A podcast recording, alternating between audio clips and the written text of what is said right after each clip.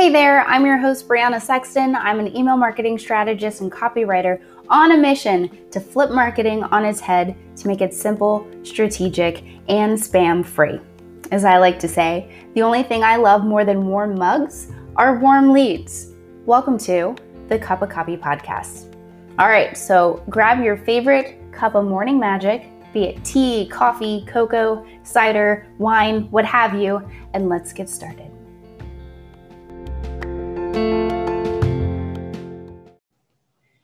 Hey there, and welcome to the Cup of Copy podcast. I'm your host, Brianna Sexton, and today is a very special episode. I have my good friend Sharon, and we're going to be talking about all things SEO. So I'm going to turn it over to her um, because she's absolutely amazing at what she do, and as much as I understand about SEO, she's probably way better at doing it. So, welcome to the show, Sharon. Thank you so much for having me. I'm excited to be here. Yeah, so excited. Okay, so can you tell me a little bit about like what SEO is before we get started for those who don't know? Yeah, totally. So when I first started hearing about SEO, I thought it was this like scary tech thing. And I had all these flashbacks to like coding a website and like all those things I did at the beginning. And I was like, uh-uh, I ain't about that. Like, I don't, I don't care. but when I actually started learning more about it, I realized that it's really there is some technical stuff, but really it's more about satisfying your client and Google as well as other search engines, right? With your content. So, really, it comes down to are you writing content that Google can recognize this is good content? So, it's more than just storytelling, it's, it's more about like, am I answering somebody's search query that they type into Google effectively. So that's really when you boil SEO down to like one thing, it's just satisfying user intent and using the markers that search engines use to determine whether or not you're satisfying that. Cool. I have like six questions just from that.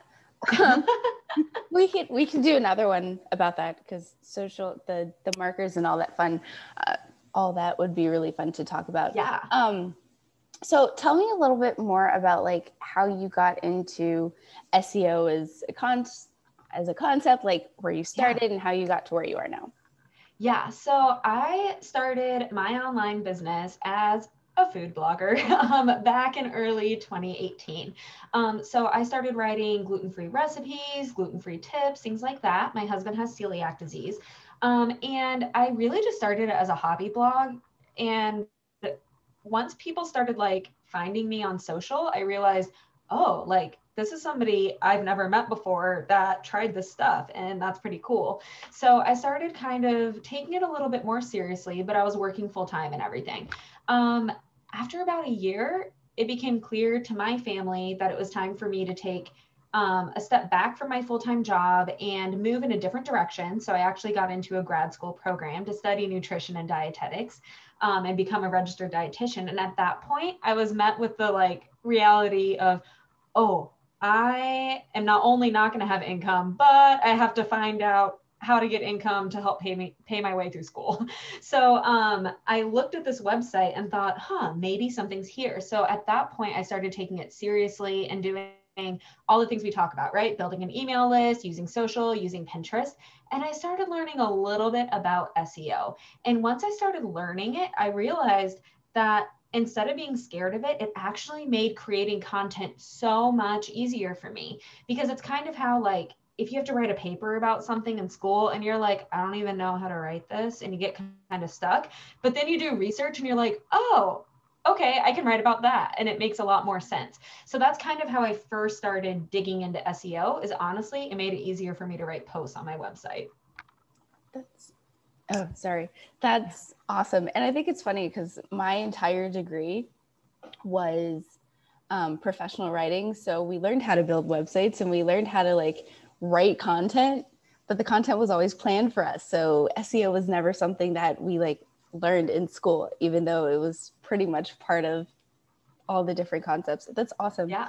Um, I think that's also great for content. So let's talk more about like this idea of how to write content that satisfies and makes Google happy. I mean, Google's king as far as search engines, but like makes yeah. all the search engines platform.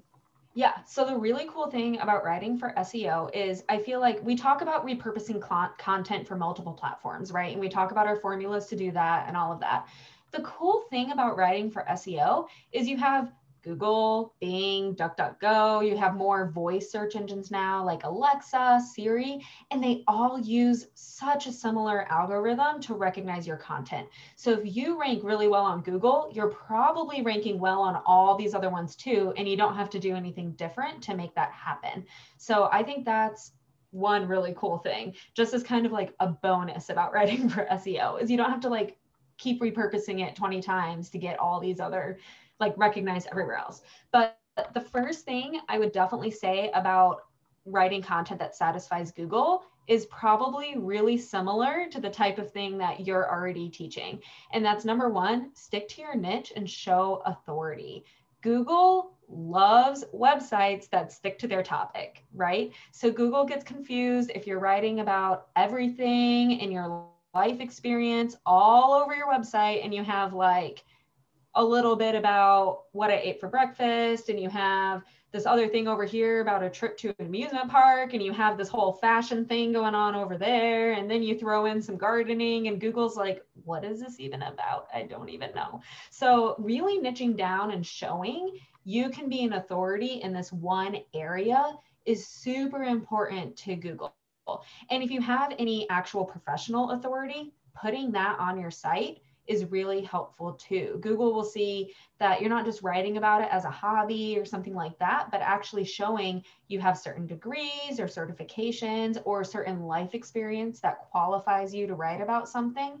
Including that on your About Me page is also awesome for Google. Google loves that. So, really, just showing your authority. And right, we do that anyways with our business. We want our clients to see we know what we're talking about. So, that also makes Google really happy. So that's the first thing. Another thing is to know what your client is asking. Um, so, right, we want to write content and know that our clients want that or our audience wants that content. So that's why we do market research and all of that. Keyword research for Google is really market research like times a million because millions of people are searching on Google right? Mm-hmm. Um, but finding out what are people asking about my topic on Google. It's kind of that market research idea. So doing keyword research, right? Some people can get lost down this rabbit hole, and I I do it too. I get it, but like you can get lost down this rabbit hole, and I feel like we make it a lot more complicated than it really is. It really comes back to what about my topic, my authority, my niche are people looking for answers to? Um, so that's really keyword research boiled down super simply, right?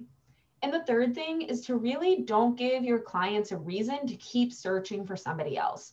So let's say you have this post that's ranking on Google. Don't give them a reason to go back to Google to find the rest of their answer, right? So you really want to answer their questions and give them content that satisfies them.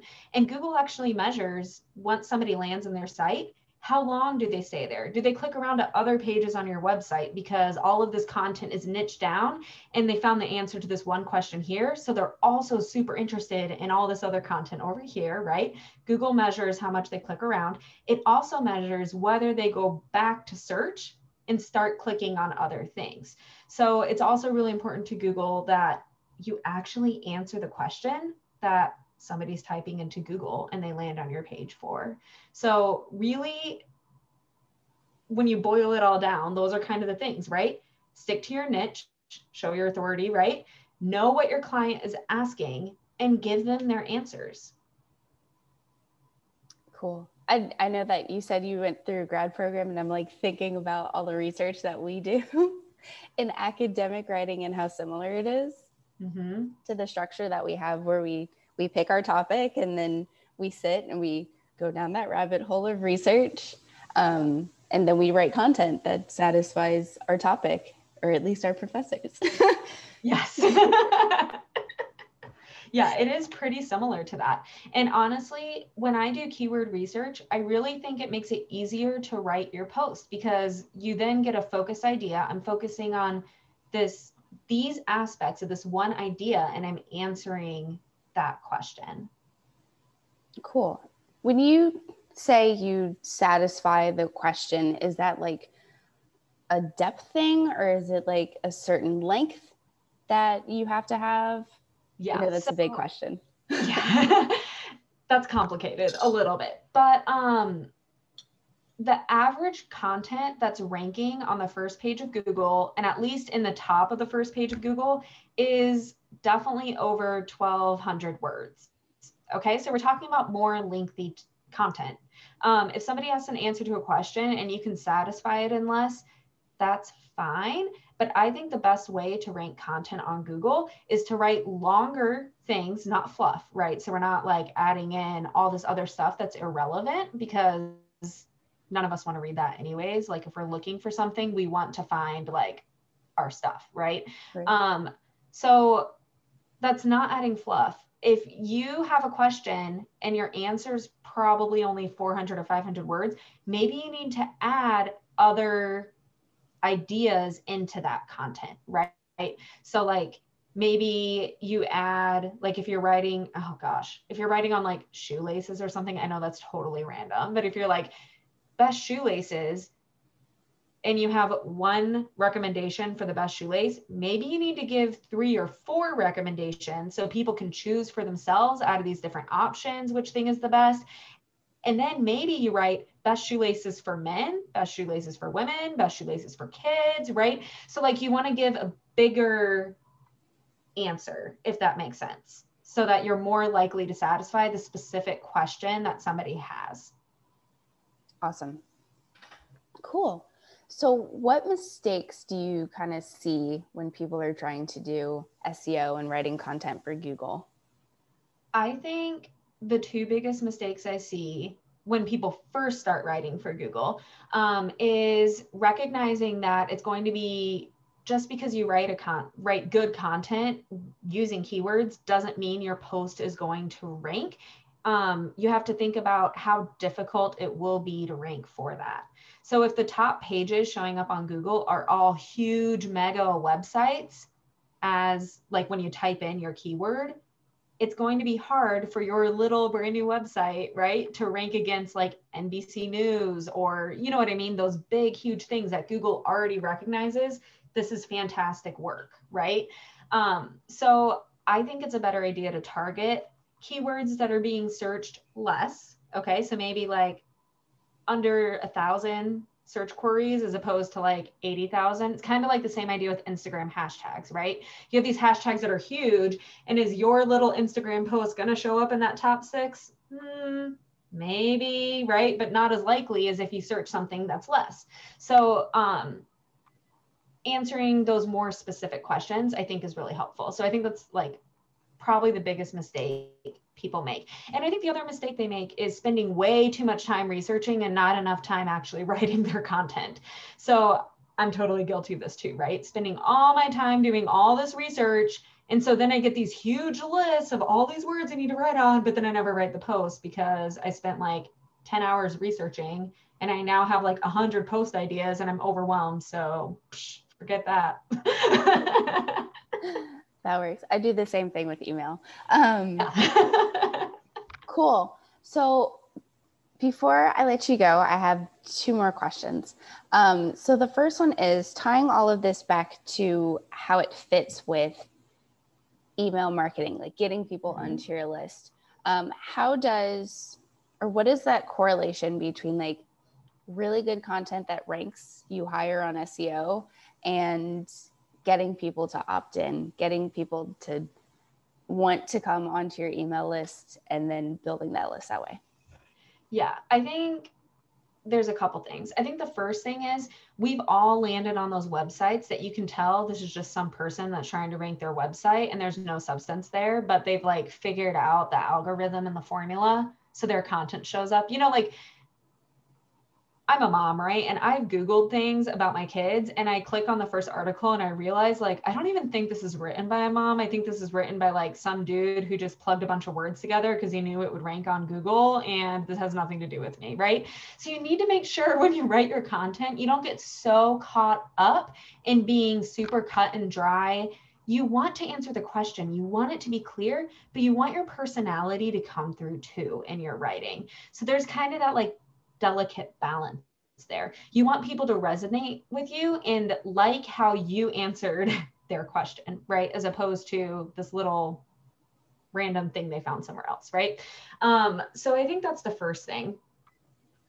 The second thing I think is when I say answer their question completely, that doesn't mean that you gave them everything you have to offer in one blog post, right? So, like, I think you can write a post, answer their question, but they can still get a content upgrade with you. They can see how valuable it is to keep getting information from you and how, and if your website really shows that you're an authority there, you're building a rapport with these people, right? They're answering lots of my questions, or they have lots of recipes I like, or, oh, look at all their fitness tricks. Like they have a whole bunch more. Wait, their email list, like I can download this free thing from them that has all of this, right? So I think all those things kind of pull people in more to your email list.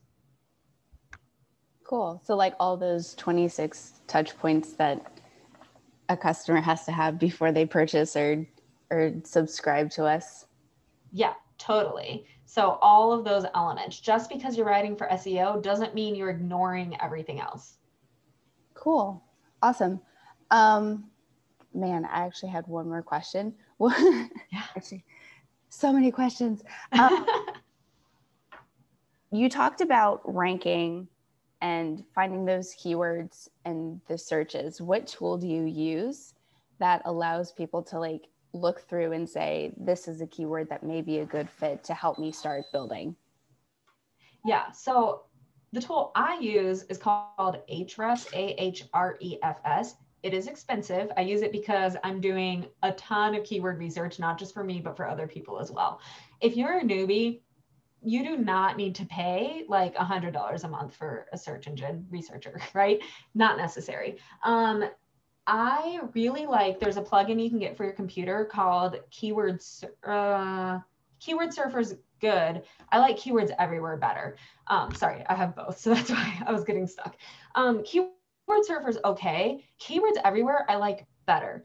Um, you can get it as like a button on Chrome that you can add. So when you just type something into Google, you can get some like keyword research just from the thing you've typed into Google, which I think is cool because it's using Google's own platform to do keyword research, right? As opposed to having to open up something totally separate. And the nice thing about keywords everywhere is if you want more information than the free thing is giving you, it is so cheap to add on just a little bit more to do a paid query. Like cents it costs cents a search to add on their like extra stuff you get with the paid platform but you can get so much with their free platform. So i really like keywords everywhere. And the other thing is google gives you some of those keywords. So i don't know if you ever notice when you do a google search as you start scrolling down it pops up these boxes with questions and little down arrows so you can see little snippets answers. Um, those questions are keywords. When you're typing something into google and it's auto completing what you're typing those are keywords okay? So all of those things are keywords. When you go all the way to the bottom of your google search and it has people also search for with the little magnifying glass and a whole bunch of options those are keywords. So you can find a lot just from google without investing in a really expensive platform Cool. So basically, Google is like the easiest way to Google all the keywords. yeah. I mean, you won't get ideas about search volume just from Google, but with that keywords everywhere extension, you do. Gotcha. Awesome sauce. Awesome. And the last thing I like to leave my readers with an action or readers, listeners with an action step that they can take away and go implement same day. So, what is one step that they can do today to help them start ranking or to start writing better content that Google loves? Yeah, the first thing I totally recommend that you do is um, when you have an idea for a piece of content, I would just type it right into Google and look at those quick things that Google tells you, right? The autocomplete, the questions people ask in the middle of your search, and then the stuff at the bottom. That's the first easiest thing I think there is to do. Awesome. Well, thank you so much. This has been awesome. And where can people find you if they're looking for more on SEO or gluten free? Yeah. So my SEO site is just SEO with Sharon, S H A R O N dot com. And so if you go there, you can find my services and stuff I offer, as well as a free PDF download called The Six Things You Need to Rank on Google, where that talks about all the things I just talked about, plus more. Um, if you're into gluten free, come find me over on my food site, right? So it's thehelpfulgf.com. Awesome. And I'm going to make sure I put these links in the show description so that people have them. Um, yay, this was fun. Yeah, I had a lot of fun. Thanks so much for having me. Thanks for hopping on. All right. Yeah. That is what I have, and I will chat with you soon. Thanks. See you later.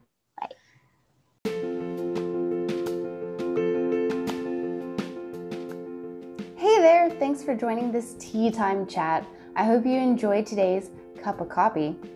If you're looking for insider email and copy tips and tricks I don't share anywhere else, go to briannasexton.com forward slash insiders to become an inbox insider. This is for the serious, heart centered entrepreneur ready to step into relationship with her audience. Also, if you enjoyed this episode, like, review, subscribe, share it with a friend, all that jazz. Let me know what resonated with you. Share a pic, snap a pic, and share it with me on Instagram at Brianna Sexton Copy so I can thank you and send love your way. Until our next adventure, I wish you warm leads and wonderful connections. Chat soon.